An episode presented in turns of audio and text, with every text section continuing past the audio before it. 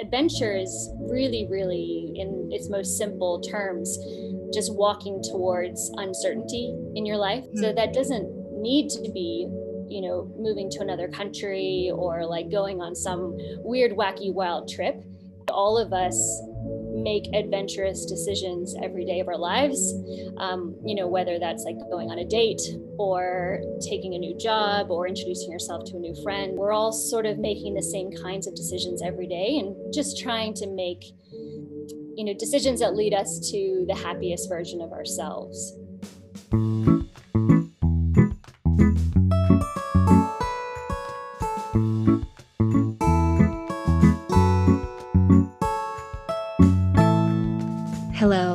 This is the Hidden World podcast, and I'm your host, Whitney Logan.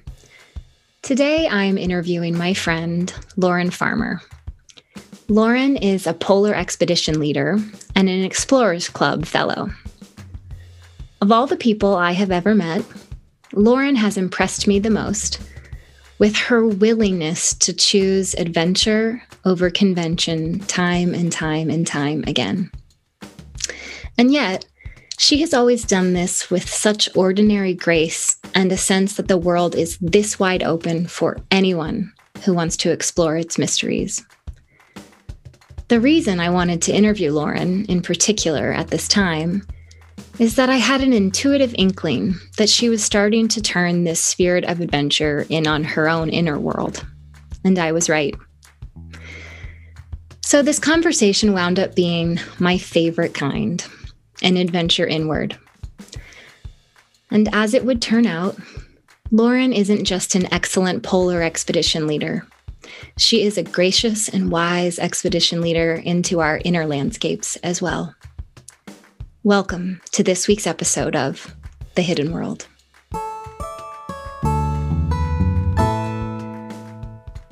The reason I wanted to talk to you is because for years and years, I've watched you from a distance um, make what seemed to me to be bold, creative, courageous choices with your life.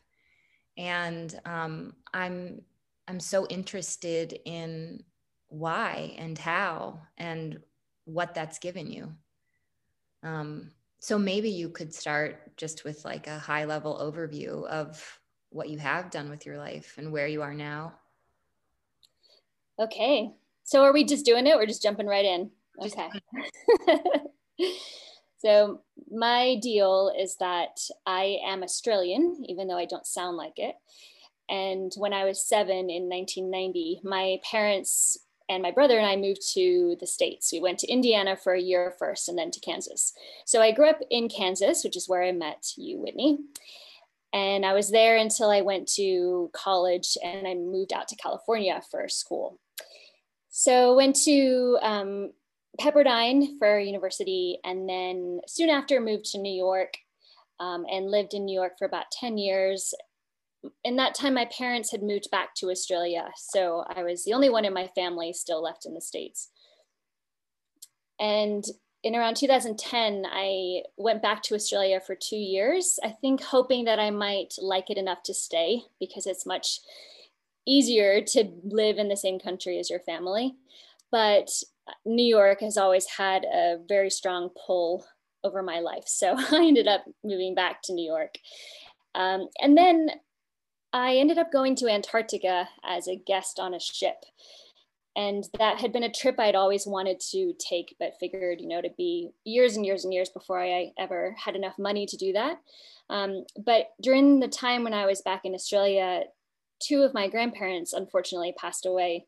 And through that, I was given enough money to book a trip to Antarctica. So I booked that trip. And soon after I moved back to New York, I went.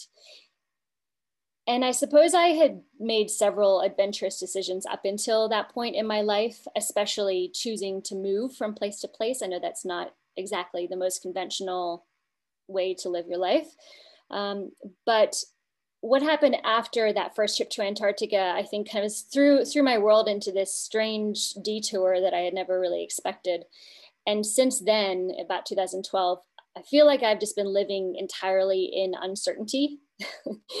and where that led me is to get a job on that ship and I became a polar guide. So now I work in the Arctic and Antarctic. And within six years, I went from basically being a tourist to being an expedition leader on these small expedition vessels. And because of that lifestyle that I somehow ended up in and, and decided to continue choosing for myself, I left New York. It really wasn't compatible with that lifestyle anymore. I fell in love with a Brit uh, my dad likes to joke, what did he do wrong in his life? Because both of, both of his children married British people. it just turns out they're really great. Uh, and now I live in Scotland and I eloped last year. I eloped in a pandemic and now I live in the northwest of Scotland.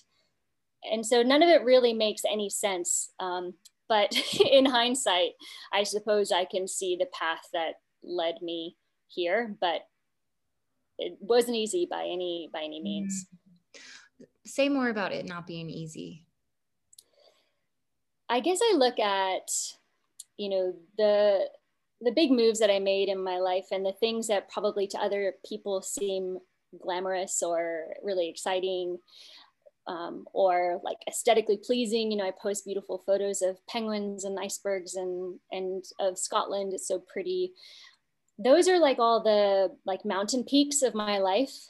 Mm. And i suppose when i look at mm, the entirety of my life it's everything that happens in between those peaks. And for every mountain peak there's always a valley.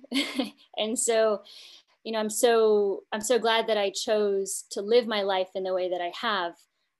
But i've also at the same time sacrificed a lot to make those decisions and I suppose that's one of my main um, things I'd like to get across about adventure is that I think maybe some people have a, a kind of a warped view of what that is.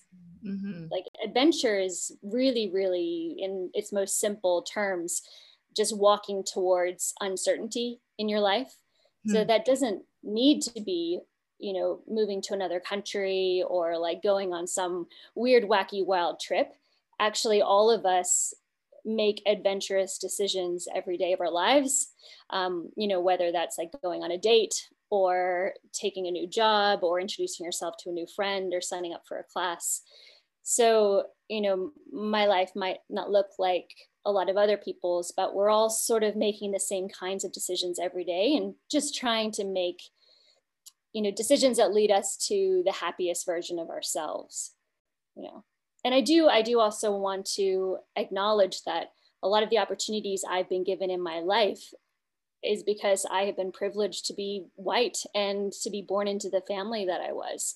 So I'm very aware of that. And I, I honor the fact that I have been fortunate to have those, you know, things placed in my path. So yeah, I am loving what you're saying about adventure because that was sort of the premise that I uh, hooked you in on to come talk to us about adventure.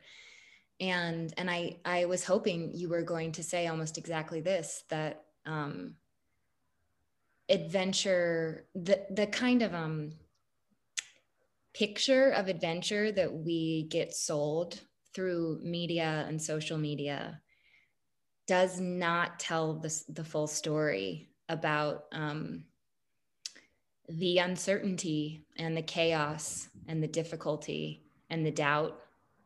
Um, and and i i think that you would probably say it's all worth it. Um, everything is worth it in hindsight i suppose because when you look back on something none of the anxiety exists anymore because you know what the outcome was going to be I think very few people would say that these you know bigger adventures in life or even the smaller ones are all that fun in the moment because there's you know uncertainty uncertainty to me has never been fun. You know i, I actually don't cope with it very well at all. Um, for whatever reason it's never it's never turned me away. I for i keep on walking towards it and i and i'm trying to understand why I am that way. But when you look back at at the things that have happened, you're like, wow, that was great. I'm so I'm so glad I went for it. But it's only after the fact that you know you can feel that way about it. Yeah, I I really appreciate that perspective too. Um, because I think that lots of times what what turns us away from pursuing um, the things that speak to us is because we meet all the painful emotional difficulty of uncertainty and anxiety and shut down or decide to stick with what is familiar um, which is okay. There's like no shame in any set of decisions any of us have made in order to manage our own mental health and well-being. Um, and um, I, I think that you know something you and i were also talking about is that like the the work of adventure can also be like an inward job. It can be exploring the inner landscape of of your own personhood. You know the the different like tangible decisions i've had to make in my life were were scary but only in the short term because i guess i've always said to myself well you know in this moment i don't really want to leave my life in new york but if i give it a go and it doesn't work out then i can always move back. Like the, i've always used that as a thing to comfort me that I can always move back. I can always go back to my other job. I can, you know, do this, that. But only now when I'm 38 and not working through a pandemic because I work in tourism, have I actually had the time and the mental space and perhaps the desire to be introspective about my own life and this is probably the most scary thing of all because I feel like there's no going back. you know, like once you start to really dig into what makes me who I am and why do I react the way I do to things and what are the things about myself that I actually really want to change. Mm. That's that's terrifying and that's probably one of the most adventurous things you could do is just walking into that not knowing actually what's going to happen you know and. I, I'm, I'm so happy with my life now where I've ended up. And you know I have a great partner and a, an exciting job. Um, but I have no idea what five years or ten years will will look like you know and that part of it I'm I'm not scared of because that's kind of always how I felt that you know I, I plan really well for about a year or two in advance but looking any further than that it's almost like it's just some gray blob. Like i just i can't visualize what that is because my life has taken so many detours up until now. I can only assume it's going to continue to do that you know forever. Um, but the work that i am just starting to do within myself it's almost just this totally separate journey and it's going to be just this path now for however long i, I want to see it through and I, I suppose forever. So yeah it's two, two different things happening there I mm-hmm. suppose, mm-hmm. at the same time. You know what? I imagine that your lifestyle of adventure and moving toward uncertainty has actually prepared you better than you can possibly imagine for, um, you know, almost figuratively turning around and walking into the uncertainty of yourself. Because you've probably had to develop some of the psychological skills necessary to tolerate, even if you think you don't handle it well, you handle it, which is really the best any of us can hope for. Um, I like if you don't shut down or you don't start, you know, picking fights with everybody around you and destroying all your relationships, that's pretty good as far as meeting uncertainty um, outside of yourself or inside of yourself. Yeah, I think from actually when I was probably really young, I've always had a strong like sense of my gut feeling for things and a strong instinct. And that is probably what has led me quite often to just keep keep marching through the uncertainty is that i i feel like i have like a real north star. Um, and i suppose that's something that i'm only just starting to think more about and try and understand what that is because i'm i'm not a religious person. Um, i did try it out for a few years but it didn't stick. And that's also been a, a, theme throughout my life is um, is trying everything out and very few things stuck. And uh, my parents say that i was like that when i was really really little. Um, and I, I don't know the whole nature versus nurture thing is really interesting to me like how how much of who i am was i born with and how much is just a product of things that happened to me you know moving to a different country when i was seven years old um, was a big deal. And actually now looking back on it i think it hugely shaped the decisions i made in my life because you know i i lost any sense of home and my home just became my parents and my brother. Mm-hmm. And when we moved to the States, it was only going to be for 12 months at the start, and then we were going to move back. And because my brother and I were settling into school, and it was a, a tough adjustment for me, um, especially, my parents decided, okay, we'll stay one more year, one more year. And then all of a sudden, you know, 10 years have gone by.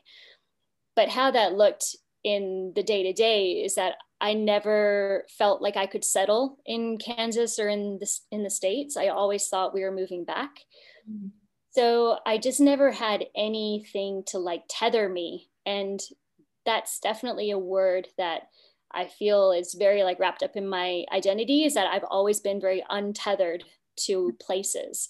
So it's always been easy for me to say, okay, yeah, I'll go to California for school and I think I'd like to live in New York and you know trump's just been elected so why don't i just move to back to australia for a while you know so place has never has never really like um, grounded me and that hasn't necessarily always been a good thing in my life like i i've always struggled with knowing where to belong mm.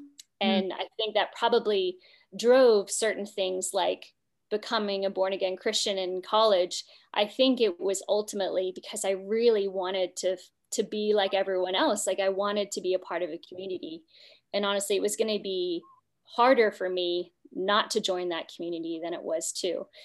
And but as, as soon as I left school, it just all it all just fizzled apart. And that's how a lot of things for me have happened. I I jump into them full heartedly when I'm in that space with those people in that location but then as soon as i move to a new place it's like a it's like a clean slate. So i hope i'm i'm sort of explaining that right that it's it's been great in a lot of ways to not feel much obligation to stay in one place but it also has definitely made me always feel like i'm longing for something that i haven't actually ever had.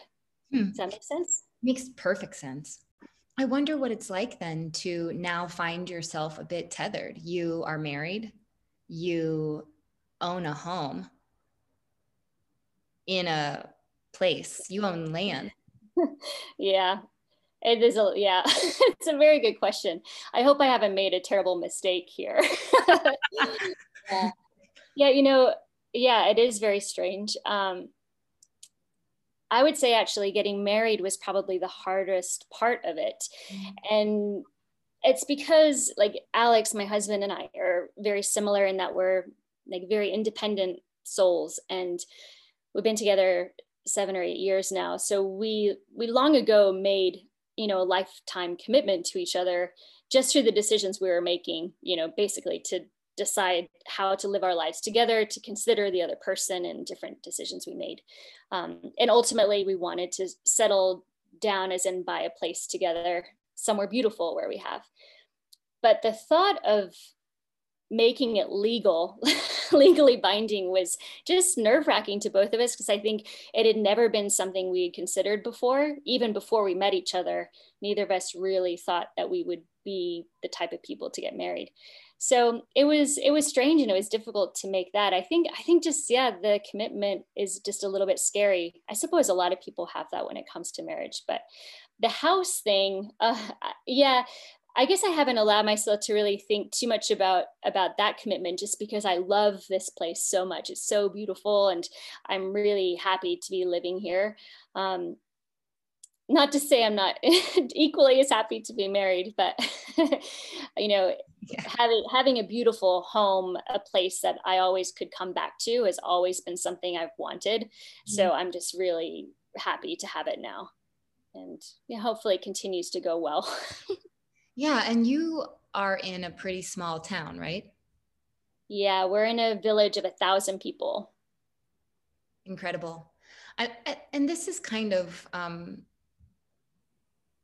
maybe a, a bit of what impresses me so much about your psychological flexibility or like psychosocial flexibility because you can thrive in New York City in like living in Hell's Kitchen. Yeah.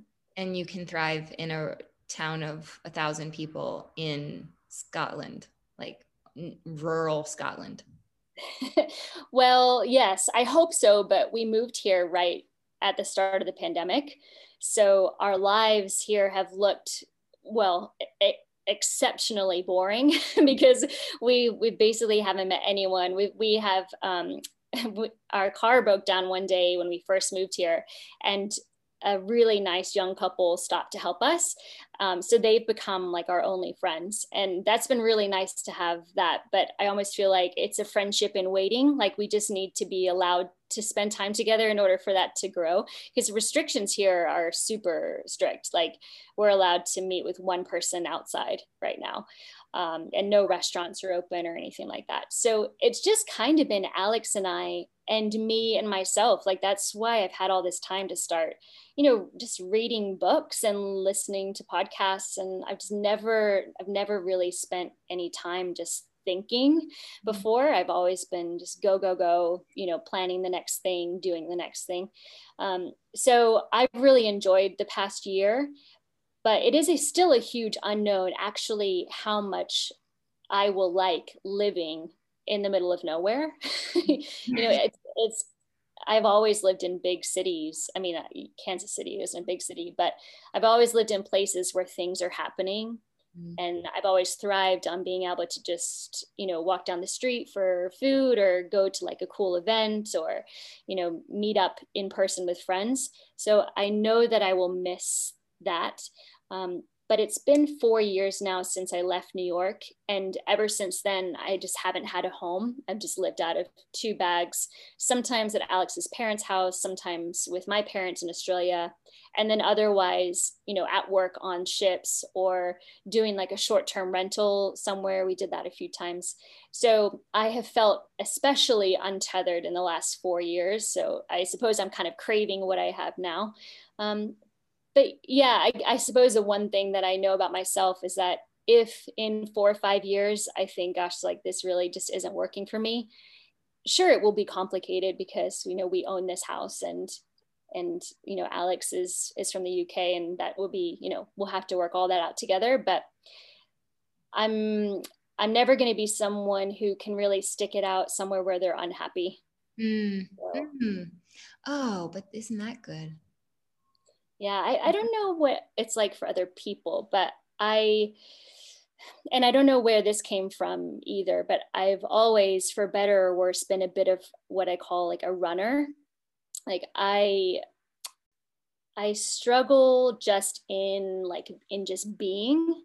And once you know my once i'm unhappy in a job or not even unhappy but once i sense that there might be something better suited to me or more interesting or different, I really usually just full steam ahead go for that.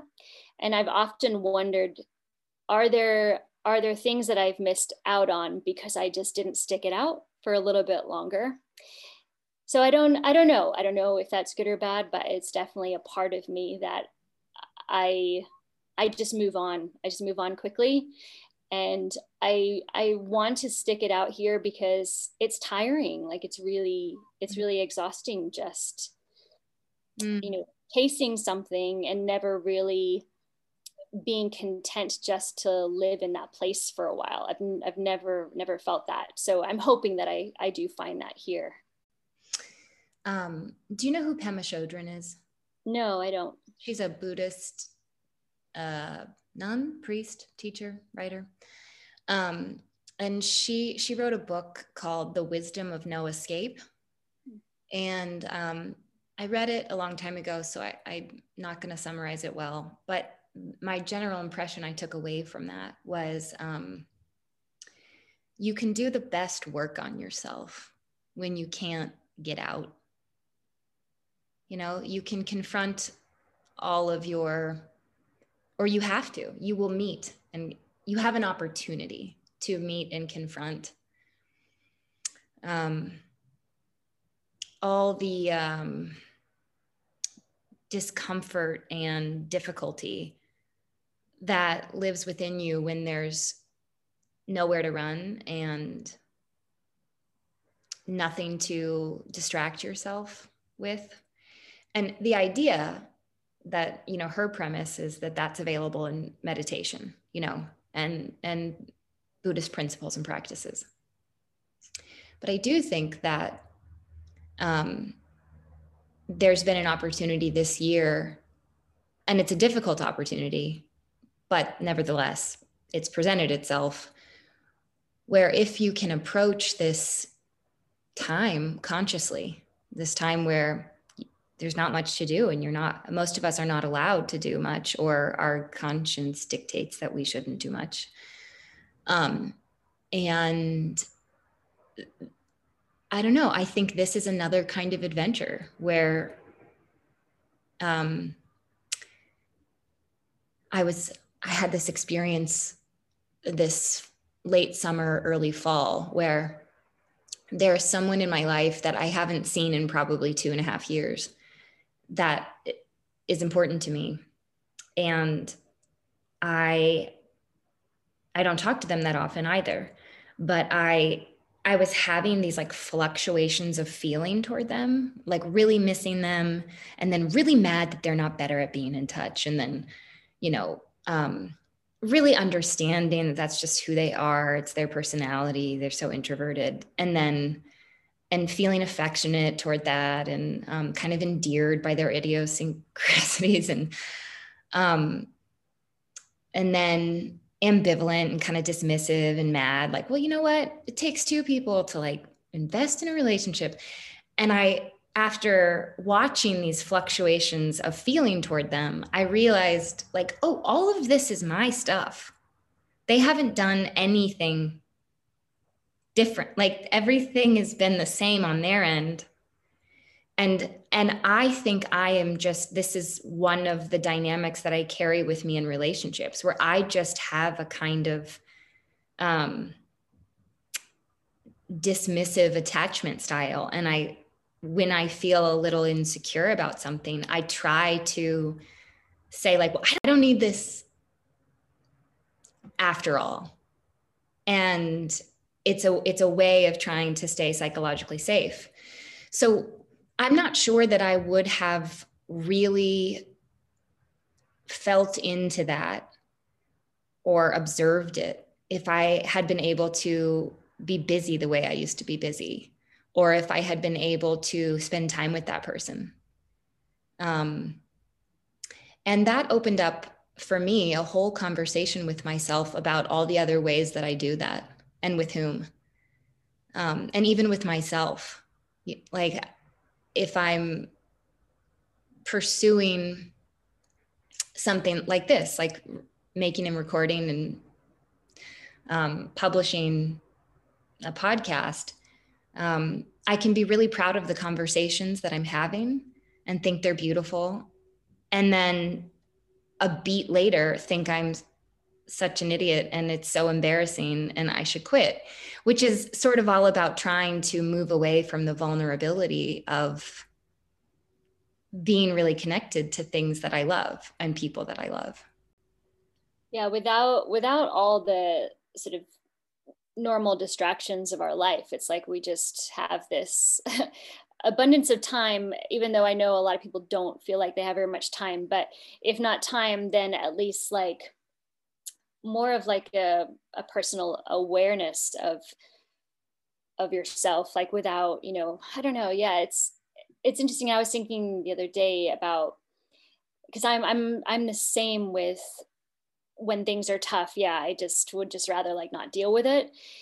And that has been difficult as I have been getting into the Brene Brown universe of vulnerability, because that's like the whole thing is, you know, mm-hmm. taking taking the on ramp to that instead of the off ramp. but it is interesting also during this time where you know everyone is talking about boundaries and how important they are and friendships has been an interesting one for me because i i think i make myself look like a very social person um, and i'm good at keeping in touch in a very like surface level way and social media makes that really easy. But i have very few like really really close friendships and I, that's probably a nature of just not sticking around that much. And a couple of really close friends of mine from new york i would still consider them my very best friends but i'm you know i'm not there in the day to day like i was before. I really really don't know what's happening on a on a weekly or even monthly basis in their life. So what kind of a friendship is that? You know and i haven't i haven't really spent too much time digging into it but when you're saying about um like the attachment style like i have found myself setting way more boundaries for my time now because I don't know, I guess I'm just more aware of how things impact me. So, usually, an example of this is that um, some coworkers of mine who, and I like really love being a part of a team and especially like a team of women, they're doing like a monthly Zoom social chat thing. And usually that would be something that I would plan. Like I would be all about like leading that and and I would love that. And for whatever reason, it's now they must have met six or seven times, and I just haven't signed on to any of them. And it's hard to like articulate why, but it's like this feeling in my gut, like I just can't do it. Like I, it's mm-hmm. so great that they're doing it, but for whatever reason, I just can't like, I just can't show up to that. Mm-hmm. Um, so I'm so in some ways, like I'm so happy that I can recognize that. I set that boundary. I'm not feeling bad about it, even though, you know, they check in and say, you know, why why haven't we seen you? Like, are you gonna come to the next one? And I feel like I should. I feel like it's something that normally I'd be so into, but I just can't. I just mm. can't and don't want to. so I'm being really good about about setting those boundaries and and sticking to them. But where that can kind of get a bit dangerous, I suppose, is there are still like important, tough conversations to be had all throughout life, whether it's like with your partner or with something going on at work. And I don't want to fall into the trap of being like, well, I don't want to have this tough conversation with that person. So I'm just going to set a boundary that I can't can't cope with that right now. I can already sense that I could fall into that trap. That's so interesting. Um, you know, you're not the only person I know that feels maybe, and I'm I don't want to put words in your mouth, but maybe a bit lonely or disconnected, and yet can't get on these Zoom calls and um, can't answer the phone that it's it's like so hard to show up the way we used to show up. And we don't yet know how it is that we want to show up or want to be experienced or want other people to show up. It's it's um like a betwixt and between place. Mm-hmm you know? Yeah it's it, it is strange like i want i want to be a really good friend and i want to still be able to connect deeply with people even though i've chosen you know to move here um, and to live this life. And so i'm going to have to put in that effort to you know maintain you know a, a community basically. Um, but yeah i mean i'm definitely running into walls right now and it's it's nice to know that other people are running into the, those same walls as well. I suppose a lot of it just comes down to emotional energy mm-hmm. perhaps. Yeah and uh, sometimes a clarity of person or a clarity of purpose or values. It is interesting that our like you go through these different periods where you just love being social, like, you know, our 20s in New York. I just couldn't have enough friends. You know, I was like, the more the merrier. like every day like just in, infinite energy for other people um, and then now it's the opposite and it's it just makes me wonder like i know that other people are very important to our lives like we are we are meant to connect with one another so it just it feels a little strange that you can just yo-yo so much over the course of your life. Um yeah i don't know i guess i'm on this sort of journey to figure out like who the core me is and what are the other things that will come and go and turn around and like yeah so i don't i have no idea. I'm only just starting to think about it. And I, maybe just the fact that i have just transplanted myself to the middle of nowhere is like a good time to to be thinking about that because like the reality of of my normal times is that you know i'm either in antarctica the arctic for about three months at a time with no connection to the outside world basically like you know i'll regularly go 10 10 days without checking my email or being able to get on facebook or whatever. Um, and am totally living in the present. Like it's that's what's so addicting about it because you you can't make that happen anywhere else. Like you're just in this wild environment. And especially working in a in an expedition team you really rely on one another like physically and emotionally to to make things happen and to keep each other safe. So it's like a very like intense emotional time at work and then i'll have two or three months off. And until now i never knew where i was going to be. Like it just always i just always had to piece it together. And i was always living out of a suitcase and just trying to make it make the most of those times that I had off, whether it was with my parents in Australia or or somewhere with Alex, my husband. Um, but yeah, now is like the very first time since probably high school where I'm like, oh, like I'll actually just live here now for a while. And like, what do I want that? What do I want this time in my life to look like? You know, mm it's like before you were doing a lot of reacting because you had to like reacting to what was right in front of you and now you're in a space where you can be reflective and that you know stuff is going to come up that has never come up before mm-hmm.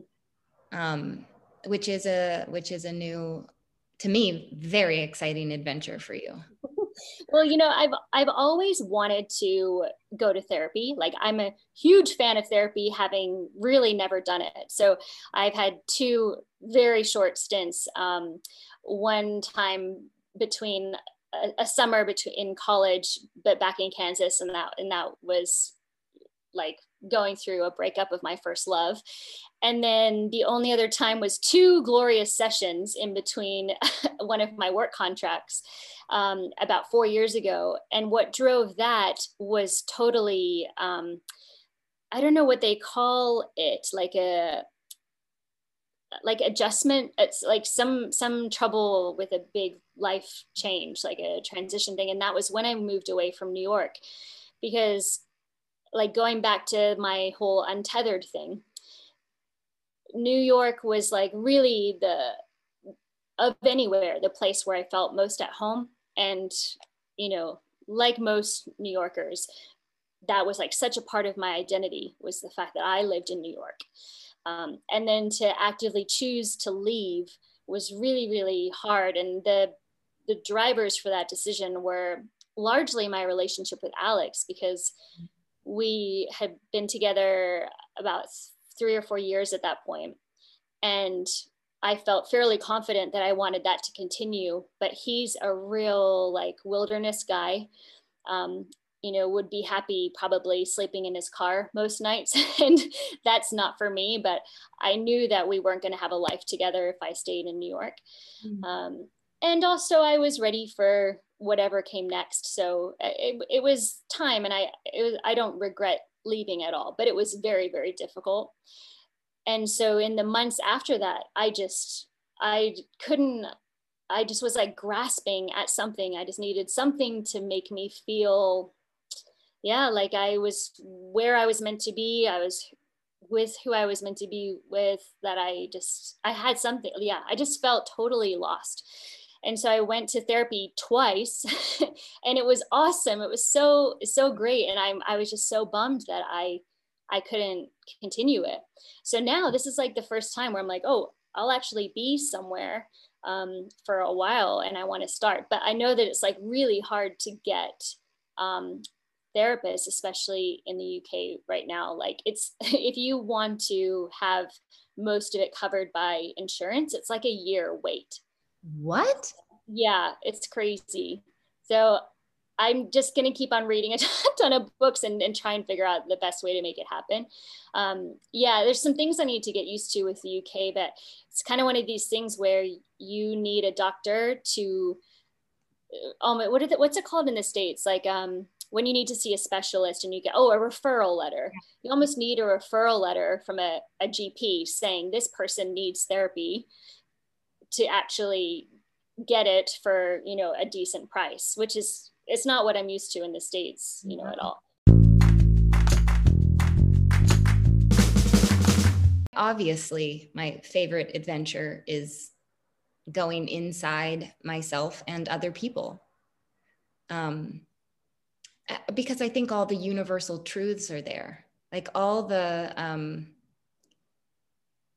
hmm, all the mystery and magic of being a, a human being is is found in um, in an individual. Like there's there's so much about every person's uh, story and um, experience of themselves that is unique. And then there's so much that is connecting, finding resonance in myself and in other people is like i think the thing that makes me like believe in a greater cosmological mystery. Um like that there's something there's there's some great mystery here. And even if we don't figure it out because i don't think you can um, sort of spiraling around it you know or circumambulating it um, it gets me closer to to something like equanimity compassion inspiration grace, hope, faith, love. I don't know. Just like the it it feels like the path into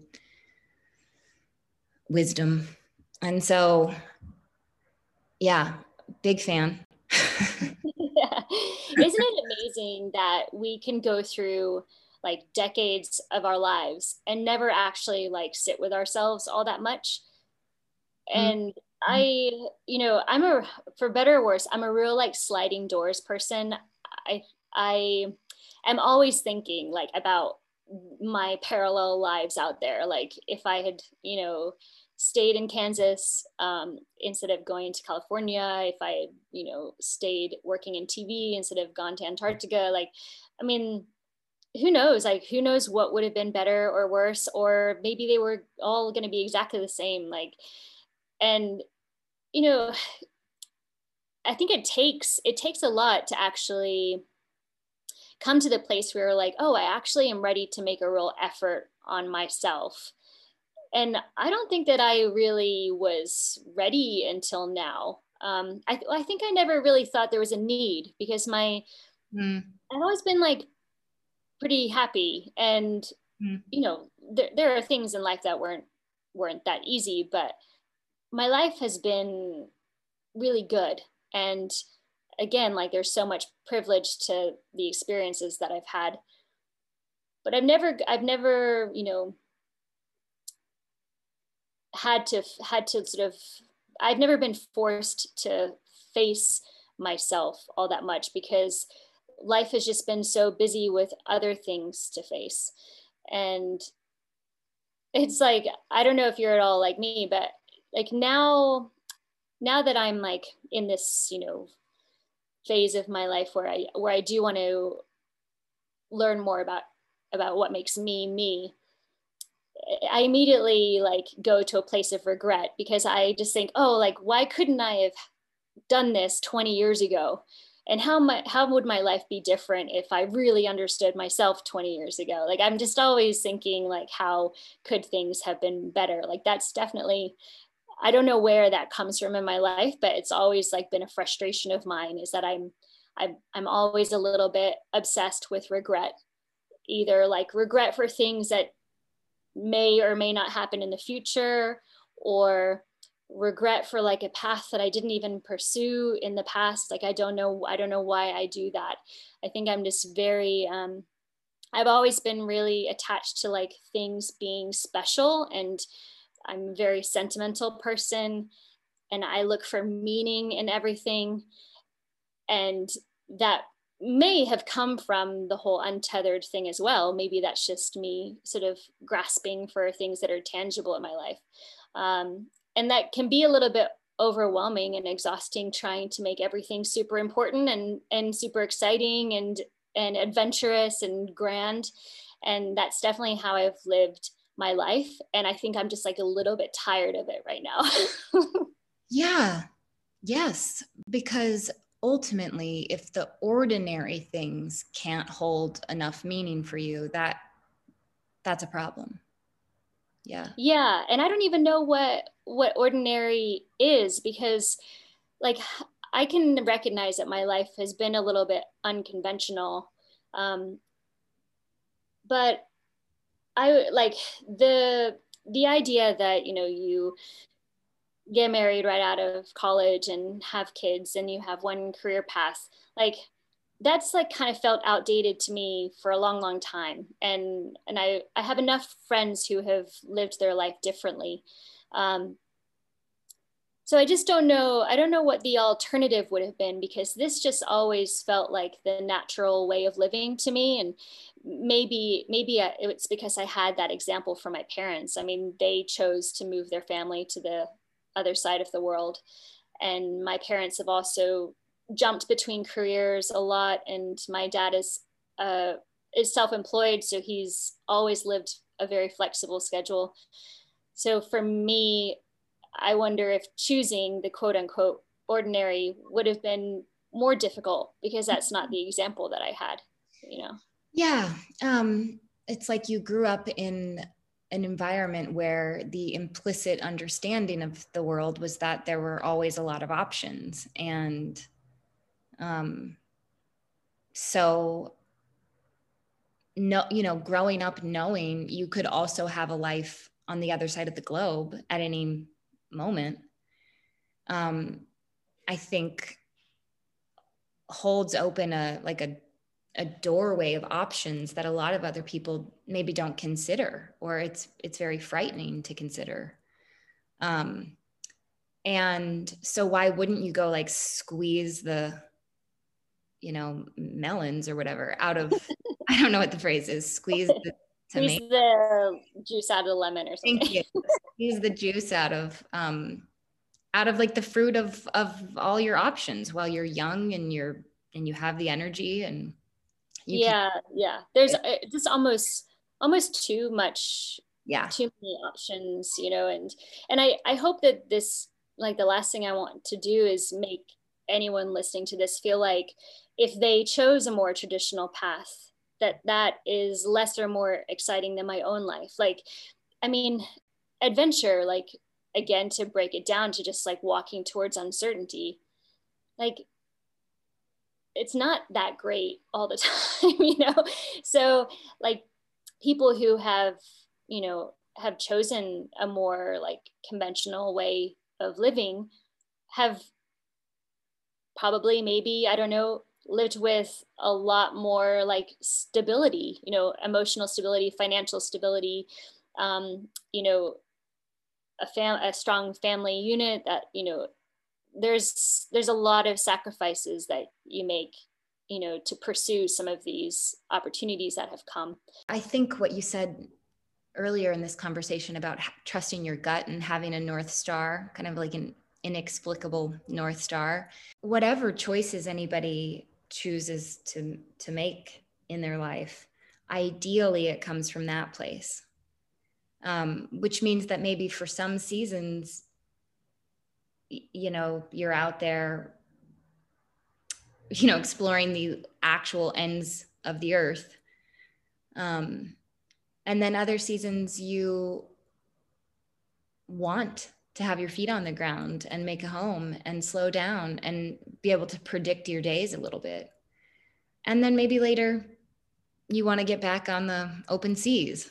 And this is all um, doable so long as we're connected to what you called earlier. Um, what did you say? Like your core self? Yeah, yeah. I think I, I think what I'm searching for is to feel like the Lauren at home now who just wants to to know what to expect from most days is the same Lauren that can, you know, be driving boats in a blizzard in Antarctica. Like I know that all of those things are parts of me, but I I still feel like I have about eight different versions of myself and I suppose I I would like for it to be possible for that just to feel like me.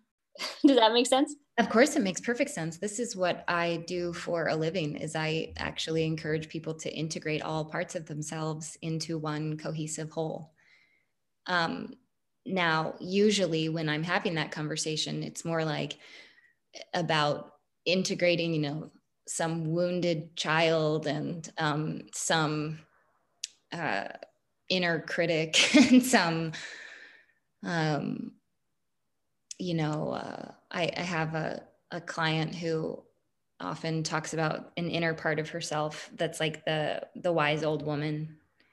Um, and and i think that we usually feel like a core stable self when nothing needs to be split off so for some people they've been living their lives trying to split off anger or negativity, you know?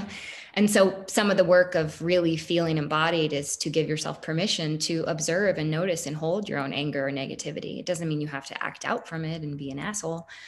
Um, but there's permission for that to be a part of your lived experience. Um, I think feeling like no matter where you are and what you're doing, you're fundamentally yourself you know you can feel in your body that connection to um, uh, the truth of the truth of yourself is ideally like the goal of um, therapy but the goal of inner adventure is like the inner exploration is not is not about like cutting things out or changing who you are. It's about really, really getting to know who you are and enjoying who you are and being able to sit comfortably in your own skin with a lot of pleasure. That doesn't mean you get rid of the bad things. It means you you make space for them because you have to. Yeah, I think you're a very good therapist, Whitney. like, I, I think I had never really like, yeah, sort of articulated that before that I, yeah, I want to understand what it means to like really belong to yourself mm. instead of trying to belong wherever you happen to be at that period of your life. Mm. And yeah, it's a really interesting thing. And I don't, I don't, re- I mean, I don't, how do I get there? Is I mean, is it just is this a part? Is this it? Is it just a part? Like just thinking through it and coming to these realizations and having more time just mm-hmm. in a place like this where I'm not running off, you know, every other week. Mm-hmm. So yeah, it's it's exciting and it's it's interesting and it's kind of like revelatory for me, I suppose. Um, because I just, yeah, I feel like probably the thing that I've always wanted, which is to feel tethered, maybe not even to a place, but to myself. Mm. Um, it's been a long journey, but I think that I'm probably well on my way there now. Yeah. To be able to recognize and name it means you're definitely on your way. You know, it's, um, I think the hardest part of setting your feet on this particular path we're talking about is just the first part saying like oh i want this. I don't know what this looks like but i want it. So like anything else i'm going to move toward the uncertainty of not knowing how to get there um, and i'm and i'm going to trust my gut and that north star that lets me know when something moves me closer to to that goal. What is one thing you feel like you or one of the most important things you feel like you learned about yourself while guiding arctic expeditions? Okay so for most people that I work with come from an outdoor background or um, a biology background or some sort of specialty.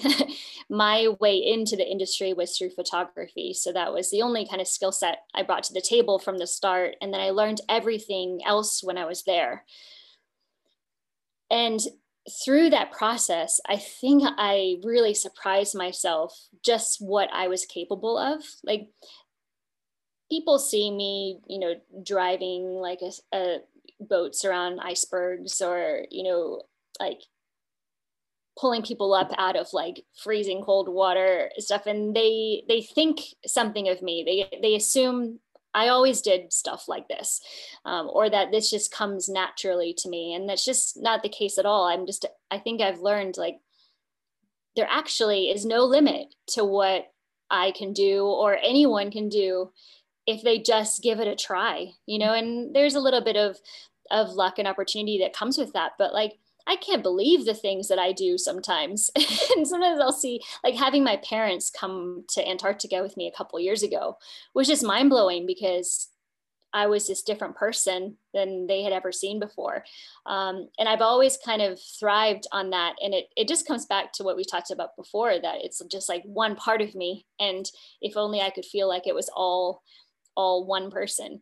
Um, so yeah, I think I think just surprising myself, especially physically, what I was capable of, because I've never really I've never been even all that much into hiking. Like maybe maybe this is like probably the most surprising part of this podcast on adventure is that I actually probably prefer to be inside than outside. you know so it's just it's easy to assume something based on what you see of a person. Mm-hmm. um, but i am like a real homebody in that like i love to watch netflix and nap and be warm and cook. Um, where my husband like yesterday was out ice climbing for 10 hours. So like things are not always as they appear. But the fact that i can be both of those people like i can be you know those two people at the exact same time i think is what what i found most surprising and kind of most magical. Yeah that's incredible. That's a good word for everyone you know to to like our beliefs about ourselves can be the only limit sometimes. What is one thing you wish everyone knew about adventure that you maybe haven't said yet so I've already talked about how, you know, like what my definition of adventure is and how like that that is accessible to anyone, like big or small, like every day you can actually like make adventurous decisions. But it's one of those things where if it if it's something that pulls you, like if you look at someone who you think makes adventurous choices in their life and that's something that you envy or you long for or like you can look at your own life and say oh i wish that i had the confidence to do that. Um, it's absolutely one of those things that gets easier the more you do it because if you make a little decision like signing up for a class to you know learn a new hobby like there no matter what for every single person there's always going to be anxiety that comes along with that. But then it works out you have a great time you have this new hobby and then in hindsight you look back on that and you think like you know like i'm so glad i did that so you, you file that away and the next time you're presented with an opportunity you think well it worked out okay the last time like let's just give it a go so i think sometimes it's like the very first thing that is the hardest and there's a um, i'm to blank on who said it but there's this quote like buy the ticket, take the ride. And so I, I've often thought about that when I'm like debating whether to do something.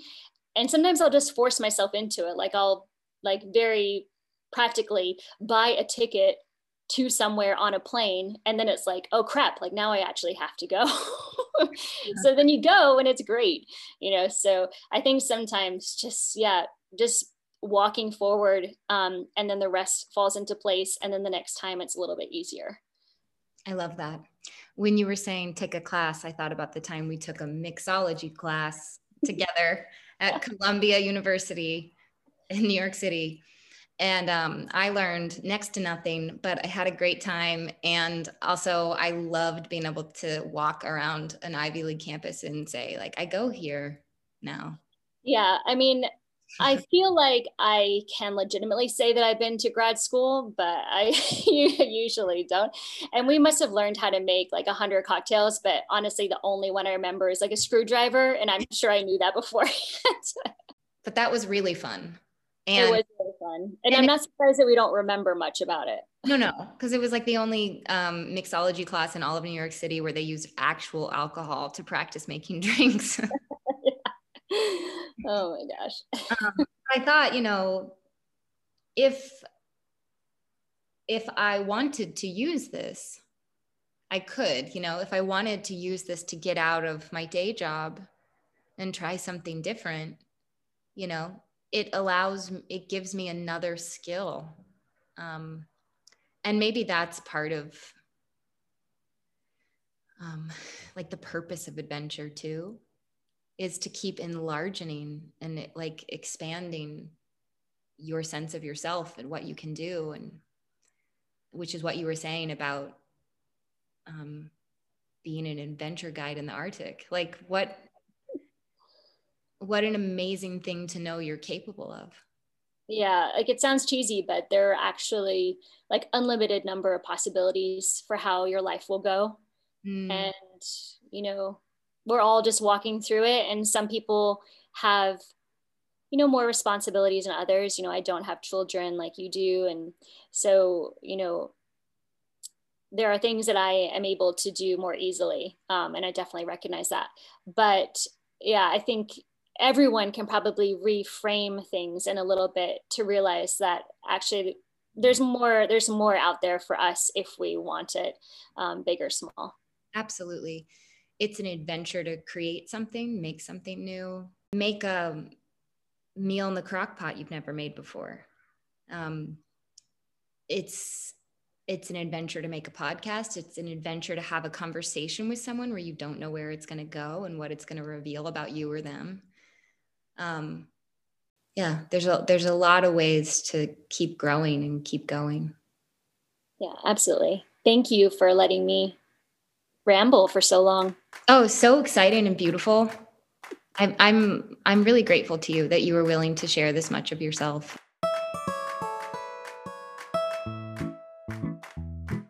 Thank you to my friend Lauren for being such a courageous and wise expedition guide on a little journey inward, maybe for all of us. I hope you could hear yourself in Lauren's story. I certainly could. Thank you for being with us here again this week. The Hidden World is produced by David Gomez. Our theme song is written by David Gomez, and I'm your host, Whitney Logan. Be good to yourselves and each other.